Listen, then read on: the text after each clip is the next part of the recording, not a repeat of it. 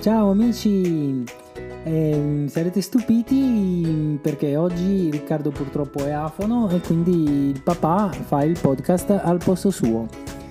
Oggi parliamo di scienze, la riproduzione. Le piante, come tutti gli esseri viventi, devono riprodursi. Le piante semplici si riproducono attraverso le spore, quelle più complesse attraverso i semi.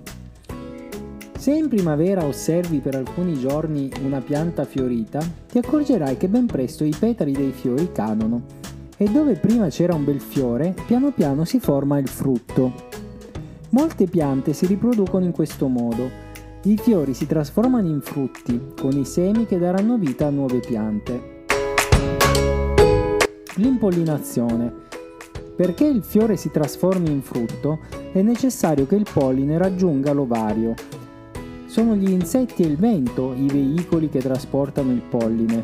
Nelle piante primordiali i fiori erano piccoli e i petali non erano vistosi, come lo sono oggi quelle della betulla o del riso, che affidano il polline al vento. Nel corso dell'evoluzione sono comparsi fiori sempre più appariscenti, colorati e profumati, per attrarre gli insetti gli insetti volando da un fiore all'altro trasportano il polline. Vi ricordate com'era fatto un fiore? Il calice sostiene la corolla. La corolla è formata da petali colorati, gli stami producono il polline, una polverina gialla contenuta nelle antere, il pistillo contiene l'ovario con gli ovuli. La disseminazione. Per poter dare origine a nuove piante, i semi devono essere trasportati lontano dalla pianta madre, dove troveranno uno spazio adatto e maggiori sostanze nutritive per potersi sviluppare e crescere. Le piante utilizzano strategie differenti per disseminare i loro semi. Alcuni semi sono ricoperti da frutti polposi per essere mangiati dagli animali. Alcuni sono leggerissimi per essere trasportati dal vento. Altri semi hanno uncini per attaccarsi al pelo degli animali. Altri modi di riprodursi.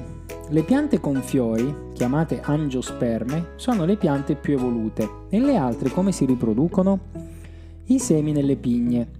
Le gimnosperme, di cui fanno parte le conifere, i pini e gli abeti, hanno gli strobili, gli antenati dei fiori. Ci sono strobili che contengono polline e altri che contengono gli, ovi, gli ovuli. Gli strobili che contengono gli ovuli sono chiamati pigne. Quando il polline trasportato dal vento feconda gli ovuli, si formano i semi, che cresceranno protetti dalla pigna. Le spore.